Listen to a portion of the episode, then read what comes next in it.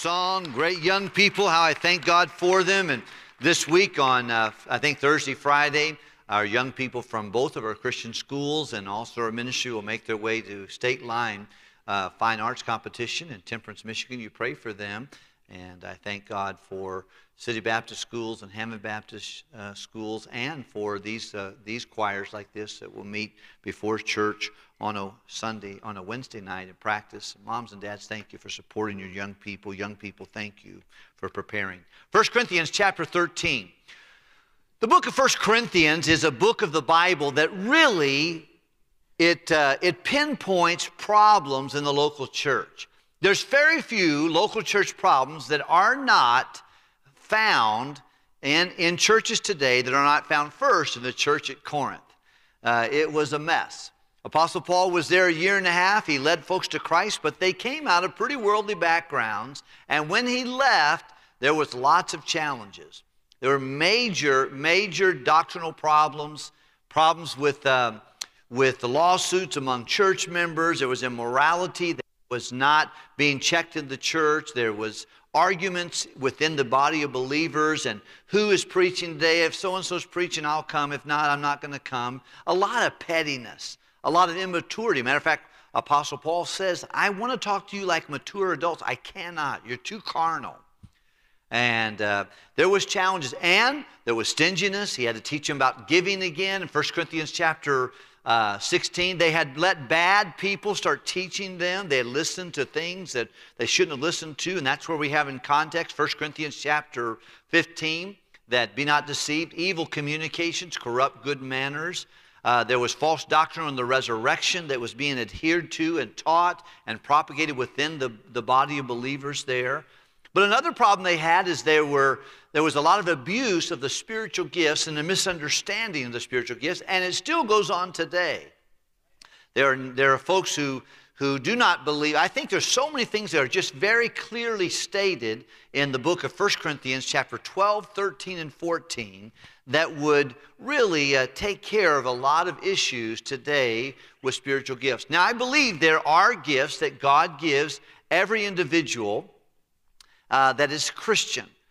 However, there are some gifts, I think there are cessation of gifts. Now, usually when I say that, someone will give me an email this week or someone will call and, and try to correct me on this situation because it's a passionate problem. Some people believe that there's still people speaking tongues today or speaking in a heavenly language and so forth and so on, and they're very passionate about it. I remember one time going through a, a study with a guy. I went through 1 Corinthians 12 because he kept coming to me after the service and trying to say, Man, you need to speak in tongues. You're a good preacher, you do a lot of good things, but if you had the gift of tongues, you would really be setting the world on fire. And yeah, I'm going to teach you this. And I went through it with him and gave him time. I went to, to, uh, to go through it. And he just kept coming after me. And, I, and finally, one day, uh, I, I went out and I said, Let's go outside and let's go out and look at the sign. And I went out and looked at the sign. Could you read that sign? First Baptist Church, okay? That's who we are. And if you're not that, go find another church. that's what I told him. I said, That way. And I went through the Bible. So one day he said, I don't care what the Bible says. I know what happened to me. And that's what happened. We've got, we've got, uh, we, we have an experience that's trumped what the Bible says. And sometimes that gets in the case. But I'm not going to be able to tonight to take the time to go through with uh, these situations. But the Apostle Paul, keep in mind, he was, constru- he was instructing a backslidden, stubborn, aggravating group of people that were very carnal at the time. And when they came to church, everybody wanted to speak in tongues. And, and tongues is a known language, Everybody wanted to give a prophecy. Everybody wanted to have it, have their prophecy acknowledged. And it was all of that. And the Apostle Paul tells them, look, if you're going to do this, and he gave them the rules in chapter 14, but he says, you guys are missing a major element, and that is love. You, you, want the, you want the gifts of this. You want to be able to do this. You want to be recognized for this. But there's a major missing element in the church at Corinth, and that is love. We talked about last week a little bit the church of Ephesus, how they had left their first love. And God reminded them, I want you to remember, I want you to repent, and I want you to resume love. And this February month, we are talking about loving with eternity in view. I can't think of another passage of Scripture that more puts it out there in plain, understandable terms than the book of 1 Corinthians, chapter 13.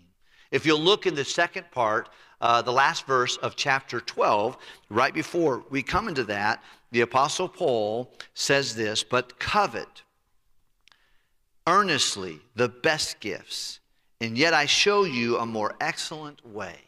He said, Everybody wants to be recognized for this. Here's what you recognize is for love. And remember what Jesus said By this shall all men know that you are really a disciple of Christ if you have love one to another. So he's going to break into a diatribe here and he's going to begin to tell us a little bit about this topic of love. It's very important. Let's look, if we can, please, at verse number one of chapter 13 of 1 Corinthians. Read it with me out loud. Though I speak with the tongues of men and of angels and have not charity, he said, once again, he said, I want you to choose the more excellent way. He says, I don't care if, you, if I speak with the tongues of men, I'm a great orator, or the tongues of angels. And by the way, sometimes they, they go into this situation that tongues is an angelic language. It's just talking about whether you, an, an angel would speak from heaven, they were messengers of God, or a man, a human being. If you could speak like an angel or you could speak like a human being who is very gifted in that way, but if you don't have love, you really, the Bible tells us there, I am become as a sounding brass and a tinkling cymbal. And basically, you have no lasting personal impact. We have a cymbal over here uh, that's in, in, in, in the orchestra. Do we have anybody over here that knows how to play that real quickly? I'll go over here. Maybe I can just figure out something. I'm, I'm sure we can have all kinds of fun over here. But I, I would imagine, and uh, this is this may be an example of a cymbal. I'm not sure if I have something to smack it with, though. Let me just see if I can do this. I think this would be a, a cymbal. All right, so you, you're, you're proud of me, aren't you? At least I figured out where it is. Okay, does anybody hear the cymbal right now? Do you hear what it said? Because it just goes for a little while and within seconds, it has no lasting sound. It just goes away. It's oftentimes the music that you would have in, in, uh, in, the, in the bazaars or the, uh, the fairs or the marketplace in Paul's time. The, the people who were sharing their, sharing their and selling their wares would pay people just to play music in the background, bang on things, just to kind of see there's, there's something happening. Usually, when you go to a store, or you always have music in the background. You go to a restaurant, they play music. It's just, it's mind numbing, but it's just like there's something going on right here. And you go to, well, they'd oftentimes would play and they would just see sounding brass, tinkling cymbals, bang, bang, bang, bang, bang. They would pay people just to make background noise while people are shopping.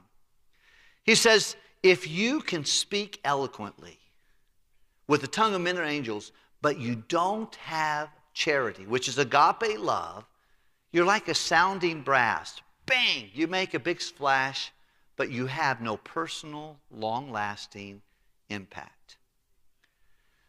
Let me just tell you something every young person in Hyles Anderson College, every senior adult, every single, every married person, what you want in your life is your life to count for Jesus. And if it counts for Jesus, then you'll have a long lasting impact. The Bible says the memory of the just is blessed, but the name of the wicked shall rot. One thing you would like to have in your life is for your life to transcend your life. You would like for your life to matter in the lives of other people. And the only way that's going to really do that is if you understand and allow God's love in your life. He says, far more important than your abilities to speak and to convey truth and to talk is your ability to love. If not, you'll be like the, the sounding brass, bang, making a bunch of noise, but goes away in a short time. Look at verse number two, would you please? The Bible says in verse number two, and though I have the gift of prophecy, and understand all mysteries. I get it. And all knowledge. I can discern things. And though I have all faith, I mean, I, I believe right, and, I, and I, I, I'm trusting God to believe Him. And so that I can remove mountains and have not charity, I am nothing. He says, so you have, you have all these gifts of being able to put forth God's truth. You believe right. Uh, you have a knowledge you can discern right from wrong, but you don't have charity. Not only do you not have a personal, long, long lasting impact, you don't have even personal significance. I am nothing. Your significance will not be that. And all of us want, we want to matter and we want to be okay. That's inside of every one of us. It's a little bit on steroids with ladies in particular. You want to know that you, you're significant and you're going to be okay, you're secure. But that's in me too, and it's in every man. We want to know that. But he said, if you don't have love, no matter how many other doctrinal things you have and abilities you have, if you don't have love, you have no personal significance and no personal long lasting impact. Look at verse 3, would you please? The Bible says in verse 3 And though I bestow all my goods to feed the poor, the poor, I'm a generous person. I take everything I have, I sell it, and I start giving it to those less fortunate. And though I give my body to be burned and become a martyr and have not charity, what does it say? I have no profitable inheritance if charity is not that. That's one of the reasons why I think in the Bible, when it says in Hebrews chapter 10, verse 24, and let us consider one another to provoke each other to do what? Love and good works. A few years ago, there was someone, and people have propagated this, it doesn't really matter your motives. I think your motives do matter. I think because God knows exactly not what I do, but why I do it.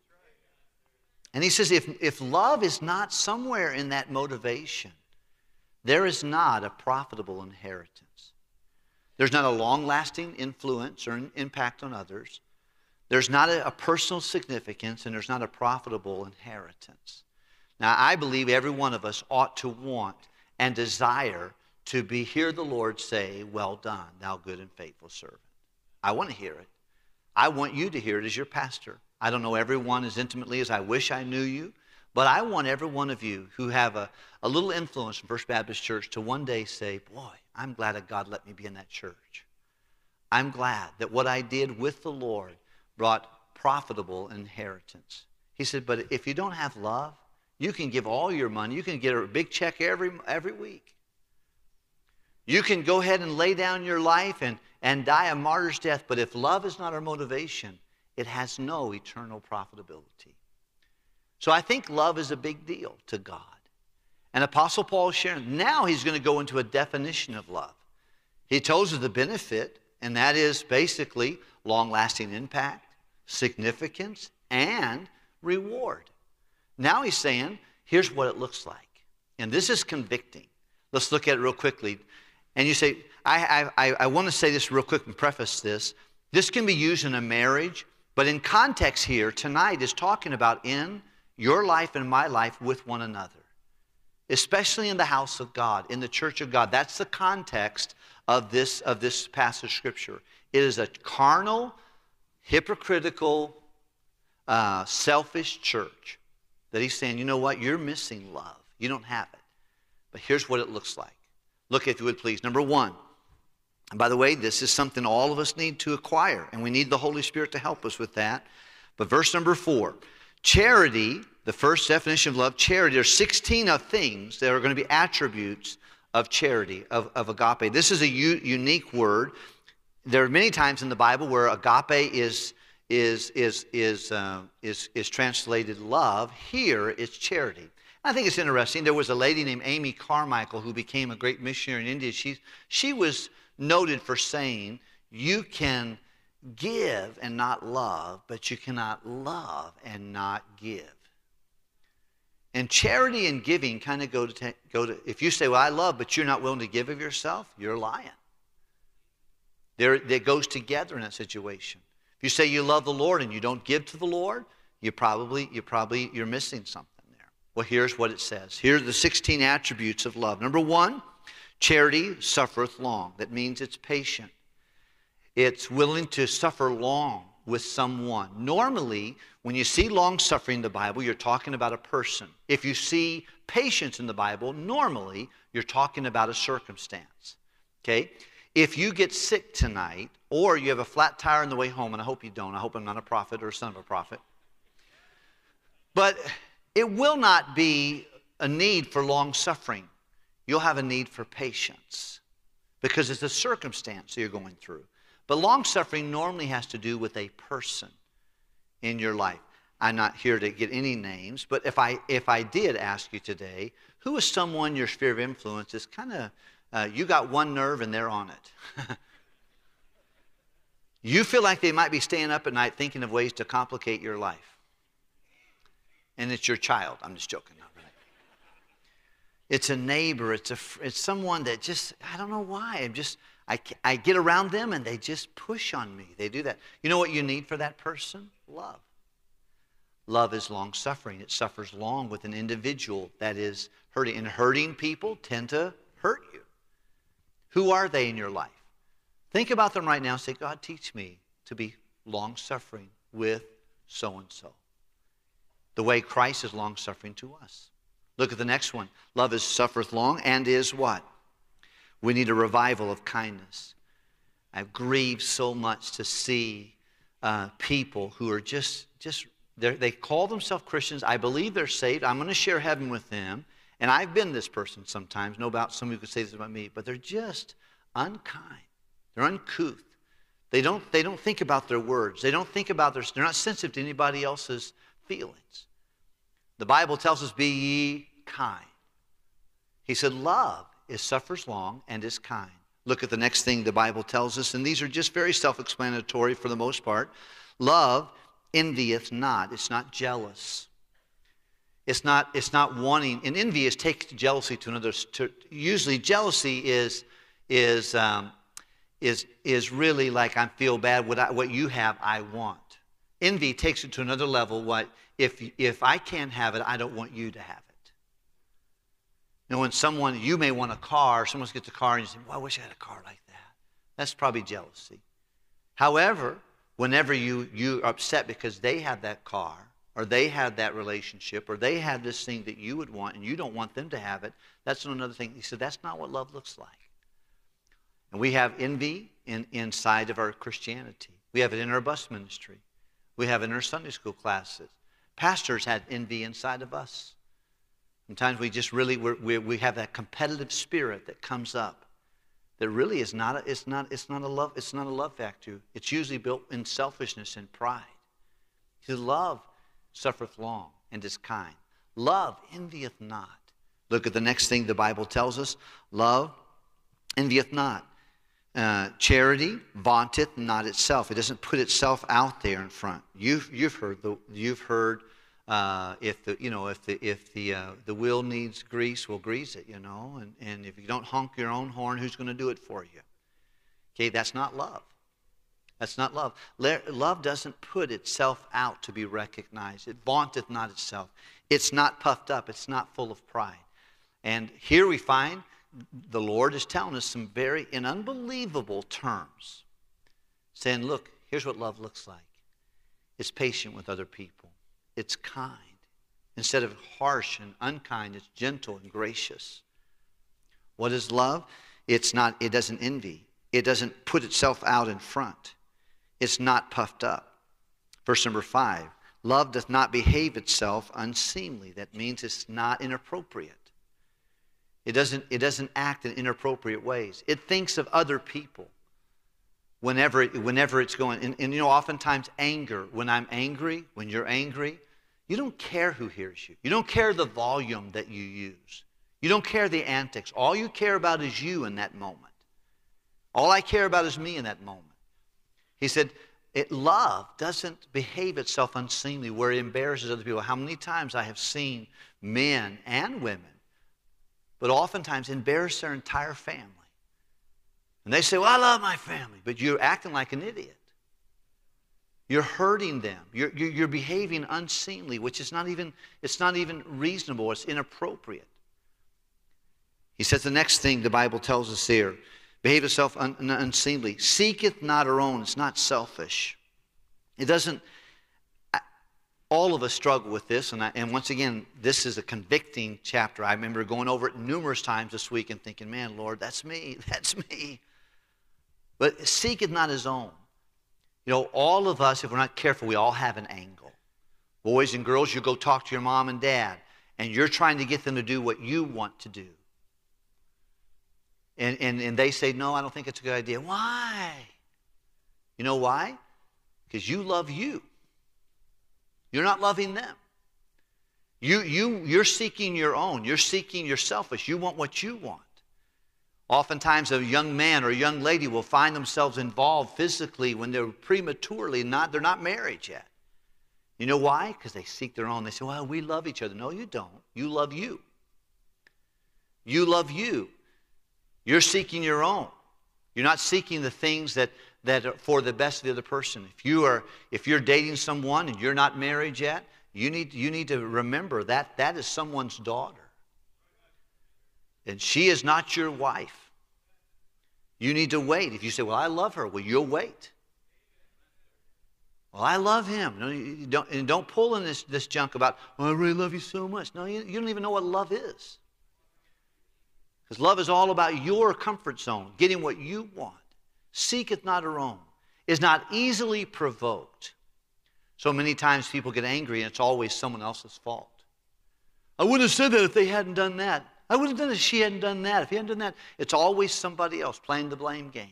He said that's not what real love is. Love is not easily provoked. If you find yourself uh, easily offended, great peace have they which love thy law, and nothing shall offend them. You got a love problem.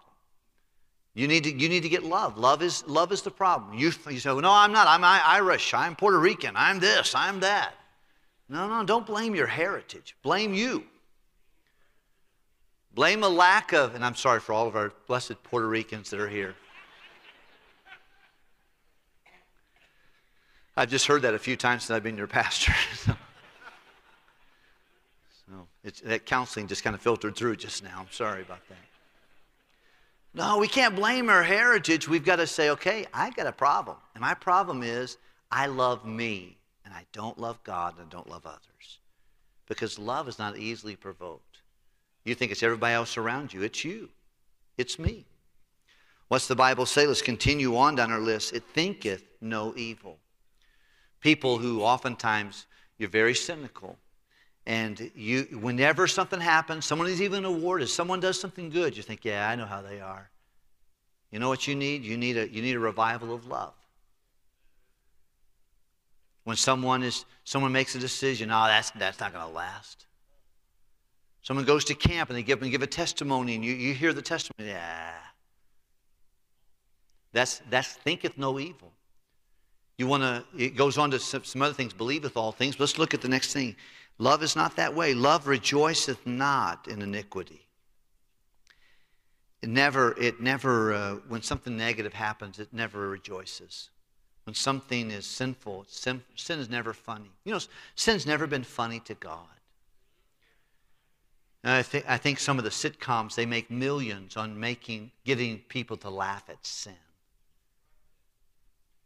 And they, if, if the devil can get you to laugh at things, that are nasty and wicked and wrong, he'll eventually get you to accept them.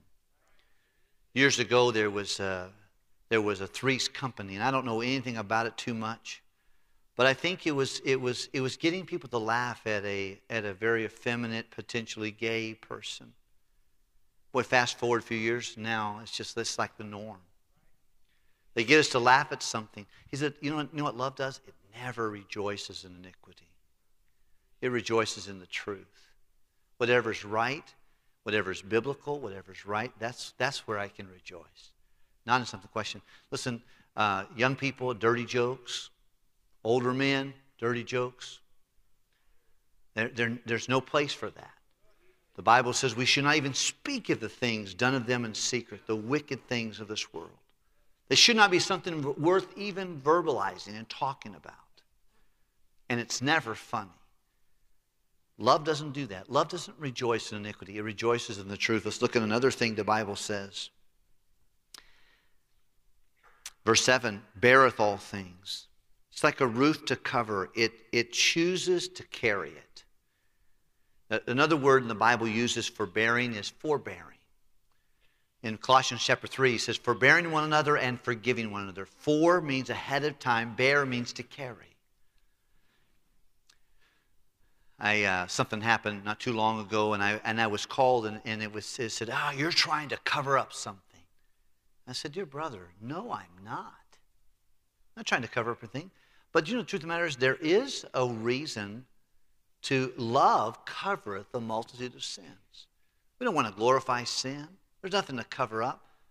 But to go into details about someone else's sin that's not necessary, it's not, it's not, it's not Love makes us say, you know, that person has children. That person has a, a wife. That person has a husband. That person has a mom or a dad. And oftentimes people say, oh, you're trying to cover. You want to do expose everything? I don't think love wants to do that. Love bears all things. It puts a roof on it and says, you know what? It's bad enough the way it is. Why would I want to dig up? We had something happen not too long ago, and boy, we had four or five people calling, tell me the real truth. Tell me what really happened. I want to think to myself, where in the world are you? Why in the world do you want to be somewhere else, miles away, and wanting to know really what happened? Let me have the dirt. I think that person needs to go to Costco and get some love. Yeah. Get enough love to say, you know what? I don't have to know the details. What can I do to be a blessing to the person, to their family? How can I, how can I pray for them? And there's no need for sometimes a phone call to know about that. People want to just, just want to just kick someone while they're down or do that. And I, I think there's a reason for accountability. I think Pastor, uh, I, I, I'm not perfect at this, but I, I don't want to cover up anything that's not. But, but there's sometimes I'm just amazed at how people, in the pretense of, yeah, I'm getting to the story, really all they want to know is they just want to be scum feeders. And I think that's not where God wants us to be. He said, Love, what does it do? It beareth all things. What else does it do? It believeth all things. It believes the best in people. Rather than think, oh, yeah, I know how they are. Do you really? You know, people have a way, God has a way of working in people's lives. How many believe that God can change people? Sure. How many of you would say God's changed me? yeah. The things I used to do, I don't do them anymore. Things I used to say, I don't say anymore. You know, if, if, we, if we have a God, if any man be in Christ, he is a new creature. Old things are passed away. Behold, all things become. That become is not instantaneously. That's a progressive sanctification. And the same thing you might know about a person six months ago, you don't know what God's doing in their heart and life. So what in the world would we do if we really love, we believe all things? We say, you know what, let's, let's, let's hope the best about that situation. It'd be a wonderful thing whenever someone brought you something negative, you would say, How about, brother, let's just pray for them right now. You know what happens? They'll quit bringing that negative stuff to you. Let's look to the Lord. Let's ask God to help them. I'm sure there's a lot more there than we can ever even imagine, but let's ask God to help them. Just turn that thing around and let's exercise love. Believeth all things, it hopeth all things, it wants the best, and then it endureth all things. Ever heard someone say, I've had it up to here? You know what you need to do? Get on your tippy toes. do what God did. And say, I can endure. I, am going to work through this situation. God can give me love. To, I think if we, if we would just have faith in God and determination to keep loving, a lot of things would change. Look at the next thing in the scriptures if we can. It beareth all things, it believeth all things, it hopeth all things, endureth all things. And look, verse number eight. The last thing says, and charity never what? And you could put out beside your Bible, never quits. There's a guy named Carl Hatch. How many have ever heard of Carl Hatch? He's a little bit out of control, but we love him that way. He's with the Lord, and I'm sure everything's straightened out now. He would break pulpits, and he was, he was a wild man. But he was a great soul winner. But he wasn't always a great soul winner. Matter of fact, someone had to win him to the Lord. It was his neighbor. Carl was a terrible human being to his neighbor. He was, he was mean, he was foul mouthed. But his neighbor, he would hurt his neighbor. His neighbor was a Christian, tried to bring him to Christ, and he just continued to give him the fits. Made fun of him, He said, but his neighbor, what happened with his neighbor? That neighbor kept coming back with love.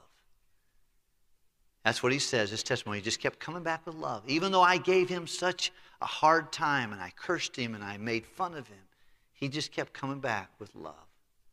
And it broke me down one day till I accepted the Lord as my Savior. And then became a great Christian to lead hundreds and thousands of people to Christ because of love. Love is a very powerful tool. Let's conclude the chapter real quickly. I want you just to see it. There's some sweet things that God does. He says it never quits.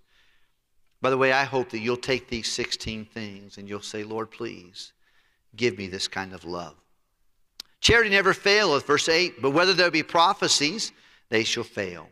Whether it be tongues, they shall cease. Whether it be knowledge, it shall vanish away. And of course, these were the three major gifts that everybody wanted in a carnal church. They wanted to get up and say, Here's what God told me to tell the church, and give us some prophetic thing. They wanted to speak in, they wanted to speak in, in tongues. They wanted to be able to verify, yeah, that's true, that's not true. They would have had a gift of knowledge. They wanted the, the, the, the, the public speaking gifts. He says, Look, one day, knowledge is going to stop, and tongues are going to stop, and knowledge will no longer be necessary. This is one of the reasons why we don't have that here. It's because there's, we'll, we'll see in the scripture. Look, if you would please, at verse number 9. For we know in part and we prophesy in part. He said, every time we come together in church, this is in, in the church of Corinth, we only give a little bit here and a little bit there. We, we, we give it one person or two or three people. And by the way, only three people could give a prophecy or a tongues, and they had to be one after the other.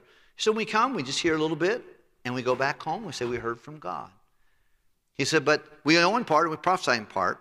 But when that which is perfect is come, and the word perfect means complete is come, then that which is in part shall be done away. I personally believe that is a reference to the New Testament.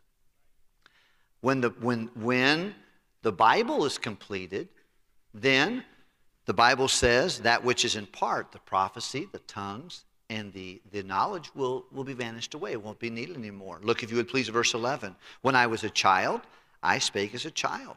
See, we're young. We're young. We're in this first century. And I understood as a child, and I thought as a child. But when I became a man, I put away childish things. He said, whenever you're a little baby, you, you do baby talk. You get things in pieces. But as you get older, you learn to read. You get, when you get older, you put away childish things. You no longer need the, the prophecy, the tongues, and the, and the knowledge. Why? Because you have a Bible. Now look at the next thing, verse number, verse number 12. But now we see through a glass darkly. I think he was talking about that time. This can be applied to other things. He says, now we see through a glass darkly. He said, it's not real clear. We only have a little bit here and there. But then, face to face, then it'll be very clear. But now I know in part, but then shall I know even as also I am known. In verse number 13, and now abideth faith, hope, and charity these three, but the greatest of these is charity. I think it reminds us here that, that the things they were arguing about and the things they were trying to get would one day not be needed when we have a Bible. We believe that God is done talking. In places where there is a Bible, God has spoken. There's no need for someone else to come up and say, I've got a prophecy to give the church tonight. If it's in the Bible, we'll hear it. If it's from something you dreamed up, keep it to yourself. We don't need someone to speak in tongues or give a word of knowledge. We have the Bible in its completed form. But the thing that the Bible will force us to do, and, and that is, great peace have they which love thy law. If we have a love for the Bible, a love for the God of the Bible, then we'll have a love for one another as well. And these are attributes that we need to apply to our hearts and lives.